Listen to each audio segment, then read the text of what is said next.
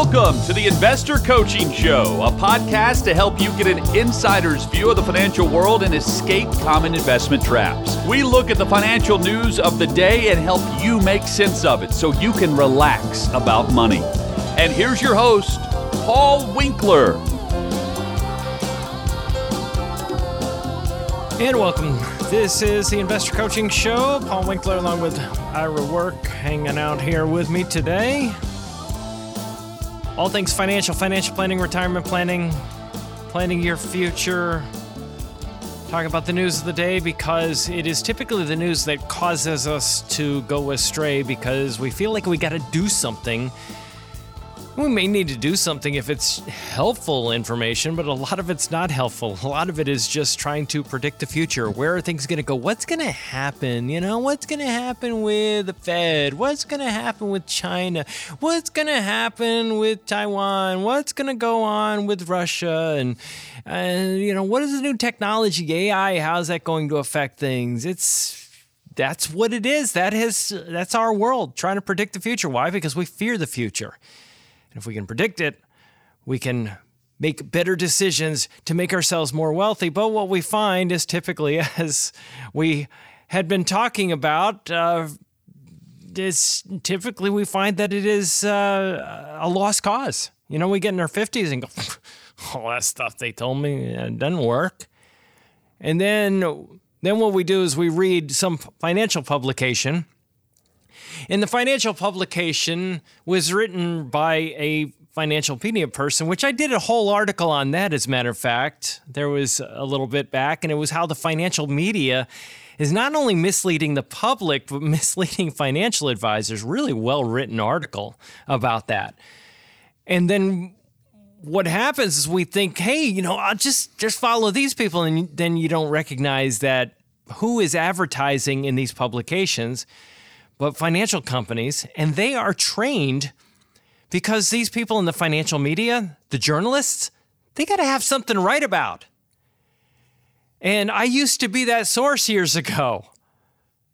I don't know, Ira, if you ever did that, where you know you you have we're trained to use the media and basically say, hey, hey, if you ever need any input on anything, you're writing an article or you need an idea for an article, I'm here for you. Um, I did that. Um, I've written some articles. Um, they never led to anything really, other than me being able to have them reproduced. I actually have one sitting in the lobby at my office. Well, the, the credibility, right? I mean, you know, just the idea. Hey, Ira's written right. financial article for uh-huh. a big publication that you'd recognize. Now, the, my favorite one is where they wanted to charge me ten thousand dollars to write an article. Hey, you, you, get to be part of it, and it was a, a, major. Everybody would know the magazine if I named the magazine. You'd know it. Well, I was actually hoping that I would get like enough publicity that you know, MSNBC or CNBC would want me to come on and be one of their talking heads. And, well, you can do that. Just hire a PR person. You know, so yeah, you can do that. That's that's easy hire a PR person and you can be interviewed on those. I'm not. I'm not joking. No, no. I want to be one of the regular people on there every day from like seven to nine. Yeah, a host. You, That's it. A host. You want. You want. You know. You don't want. That. you don't want that. You have to sell your soul. it's like you know. There are a few of them that I really think highly of, and they are constantly picking on the guests, and I don't even know why the station still has them on there because they'll go, "Hey, you know, you said uh, last time you were on here, you said this was going to happen, and it didn't happen. Matter of fact, the opposite happened. What do you got to say for yourself now?" But there, those are few and far between. Well, I would say, well, just wait; it will happen. You just have to wait long enough for for one of those hosts to get sick and tired and actually go against one of their guests? Oh no, I thought no, you that's said what I'm like, talking about. I thought you were talking about like if you're if you're being interviewed, you know, the host.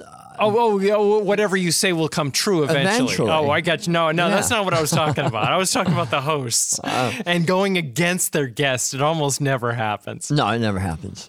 yeah. The issue, though, is is this, as I see it, is that people, you know, they they go to the financial world, the mm-hmm. financial community. and you know, then, then they'll say, "Hey, you need to be buying life insurance as an, as an accumulation vehicle." It's a great. It's it's like a it's another form of Roth IRA. It has these great tax advantages. They have a great lobby with Washington. They got great tax benefits and then you know you find out as time goes on it just doesn't work very well. Well then you know you, you need to, this fund look at the fund return. This fund return was really really tremendous for the past 15 years. I mean look at the track record on this thing. You need to be investing in this. And then you go you try it and then it doesn't work. Mm-hmm. and then you try one thing after and then then you go to the financial media. Go wait, wait they don't have a dog in the fight is my point. They don't have a dog in the fight. Why don't i just go and read xyz financial magazine and then see what they ought to say I ought to be investing in, and we don't recognize that who's advertising in their pages. I was going to say the financial media does have a dog in the fight. Money Magazine has a dog in the fight. Fortune Magazine has a dog in the fight. And that dog in the fight is called revenue, ad revenue and getting you coming back time and time and time again for new information because the next recommendation that comes down the pike they've got to have your eye, eyes glued to the screen so that you'll see the ads for things that aren't even have nothing to do with financial products. Right. You got well, that's you, what i'm talking about. yeah, you got to make. Well, I was just going to say you got to make sure you, you see the ad on their their dog food. Right. Well, they're okay. So nothing to do with it. their their dog in the fight is ad revenue. I didn't even mean that pun. That was no pun intended. I can't believe I said that. But when you th- you know when you think about it, if you look through one you know these magazines, and I've done it. Um, roughly 60, 65% of the, of the pages are ads. Mm-hmm. That means, you know, 20, 35, maybe 30% of them are actual articles. Mm-hmm. And a lot of times the articles are written by people who have ads in the magazine. Go figure. Okay. So there is a dog in the fight. Um, for even for the news media. Well, and, and I've seen, you know, even in the academic community, I, I've seen you know people just say and and ac- academics that I actually that I admire mm-hmm. will often oversimplify when they give advice. Uh, you know, t- take uh, well, you know, not necessarily consider an academic, but a successful investor for sure, Warren Buffett. Mm-hmm. You know, he'd talk about going and, and sticking all of his estate in the S and P 500 for his wife when he passes and you know you look at that and go well wow you know yeah your i suppose your wife could go 20 years without a return and it wouldn't hurt her when she's got billions. Oh yeah. And you know hmm. but you know for the for the general person out there that you you don't want to go 5 years I mean, most people can't handle two years without a return, let alone 20 years. And that's what you end up with when you're an undiversified portfolio. But it's it's oversimplified because, hey, you know, if we just keep this super, super simple, and there are a lot of financial people have done this, oversimplify the message. And you say, hey, you know, that's, and I'm not going to name names, but I've said, hey, do you realize that what you're telling people right here is incorrect and it's oversimplified? Yeah, yeah, well, I'm afraid that if I actually give all of the details, I'll confuse people and it'll hurt more than it will help. And that's their answer for things. And so I, have I've wondered that before. But I, I kind of understand that because, you know, we often talk about Eugene Fama and you talk about when mm-hmm. you were chasing him around and listening to his lectures mm-hmm. and mm-hmm. I've been in his lectures and there are times where you know I'm following him I'm following him I'm following everything he's saying and then all of a sudden he lays out this concept and I'm looking at him and thinking, okay, what did you just say?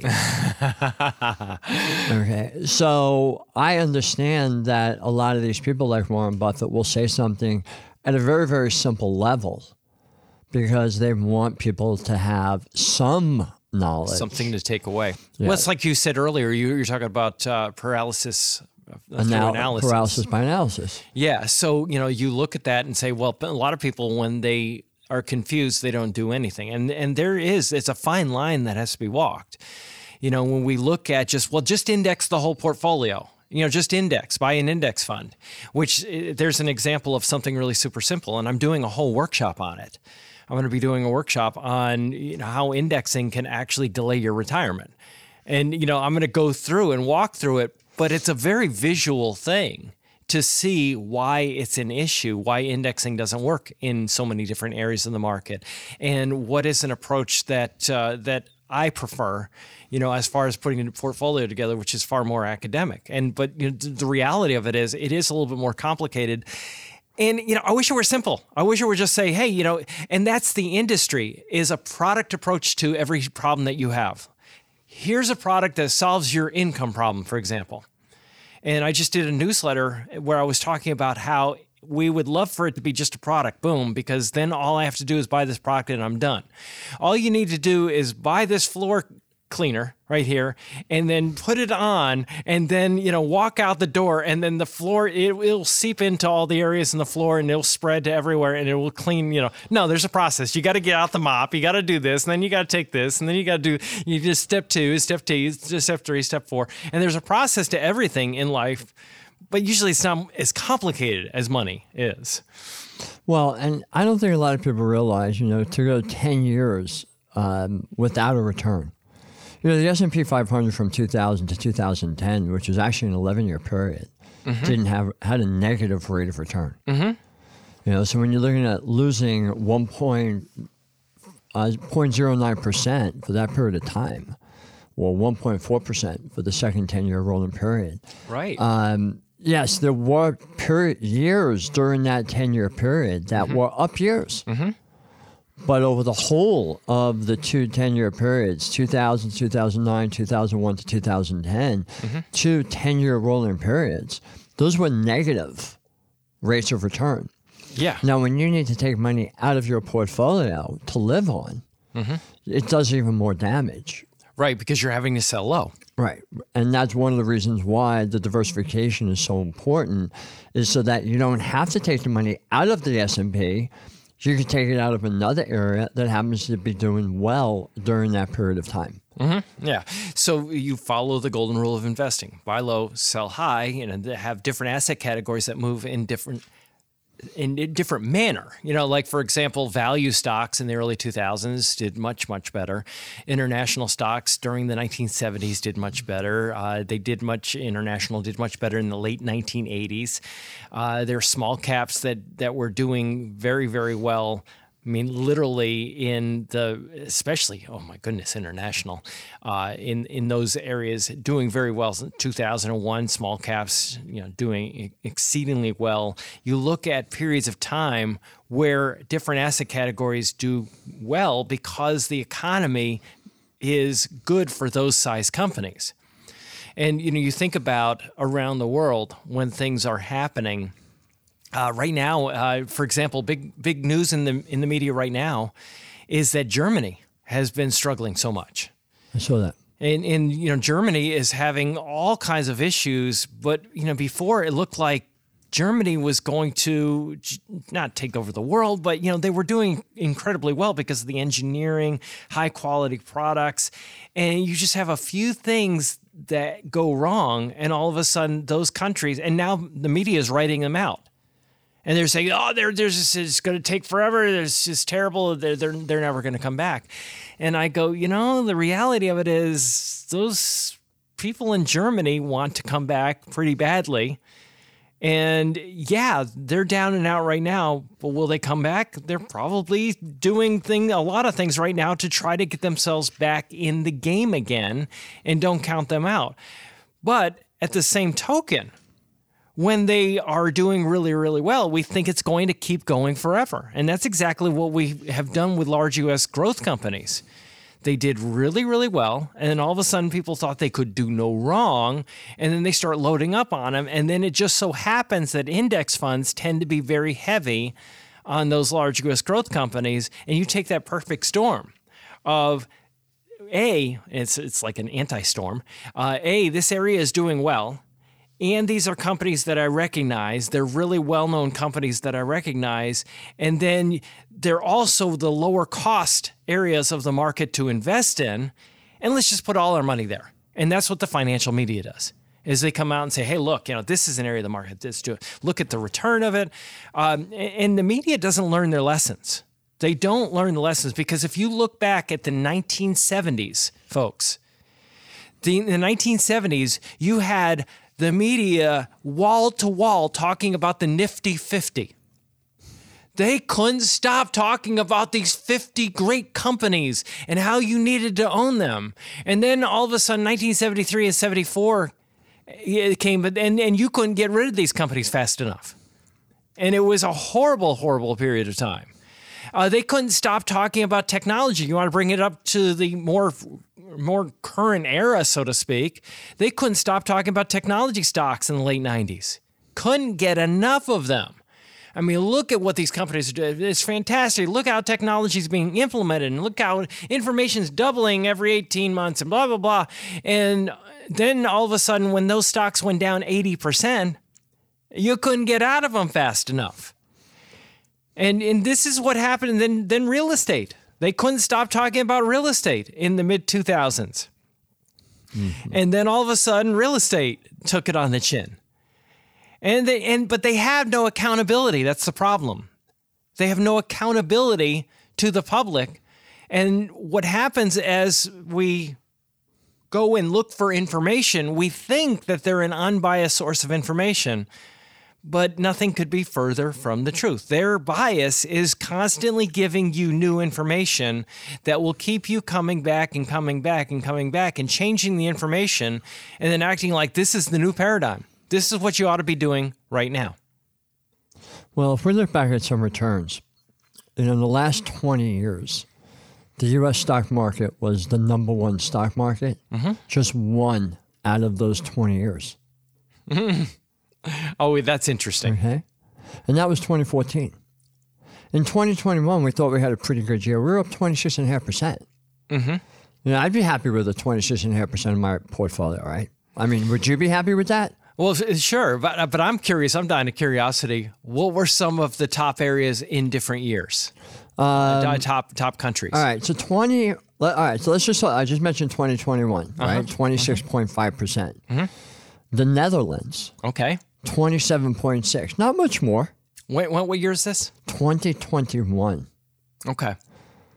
Yeah, there are some interesting things going on in the Netherlands too. Uh-huh. So you can see where that would happen, but it wasn't pre- it wasn't predictable. No. You know, some of some of the I mean, you, you said um, some of the the technology that I have done some articles on coming in the, the Netherlands. Oh my goodness, some of the technology that they're producing yeah. over there uh, has been nothing short of phenomenal as far as uh, high, high, high tech. And the level of education in their systems must be off the charts. Uh, because some of the, the, technology that they are producing and some of the manufacturing that they're doing is far in advance of anything that I thought they were doing. Okay. So that was number two. Number one. Oh, Austria. 41.6%. What is it? 41.5, I'm sorry, 41.5%. Okay. was right. their return in 2021. Okay. Well, let's back to 2020. Okay. We had a good return here in the US. I mean, I'd be happy if my portfolio was up 20.7%. And that's the S&P? Mm-hmm. Okay. Sweden, 23.9. We were okay. number four, by the way. Oh, interesting. Okay. Netherlands again, 24.1. Do you think it was Austria again? Austria? Yeah, I think they were 2020. Oh, I don't know. No, I they were it. not. I doubt. I don't know. 43.7%. Their return more than doubled what we did. Wow. How interesting. And, you know, just when's the last time you ever watched the news and heard them talk about the Austrian stock market? Or the Denmark. Or Denmark. or Denmark. Okay. I mean, we did really good in 2019. We were up 30.9%. Uh huh. Switzerland 32. Uh, I'm sorry, Netherlands 32. Switzerland 32. Uh, Ireland 37. Oh, wow. New Zealand 38. Now, how many times? You're in this business, what, 30, how many years? I'm in the business uh, 30, a little over 39. Yeah, I have never had uh-huh. anybody uh-huh. come into me and say, you know what, I want to invest in New Zealand, uh, Denmark, Ireland, and the Netherlands. Just those four countries. No, I can't remember last time anybody asked me.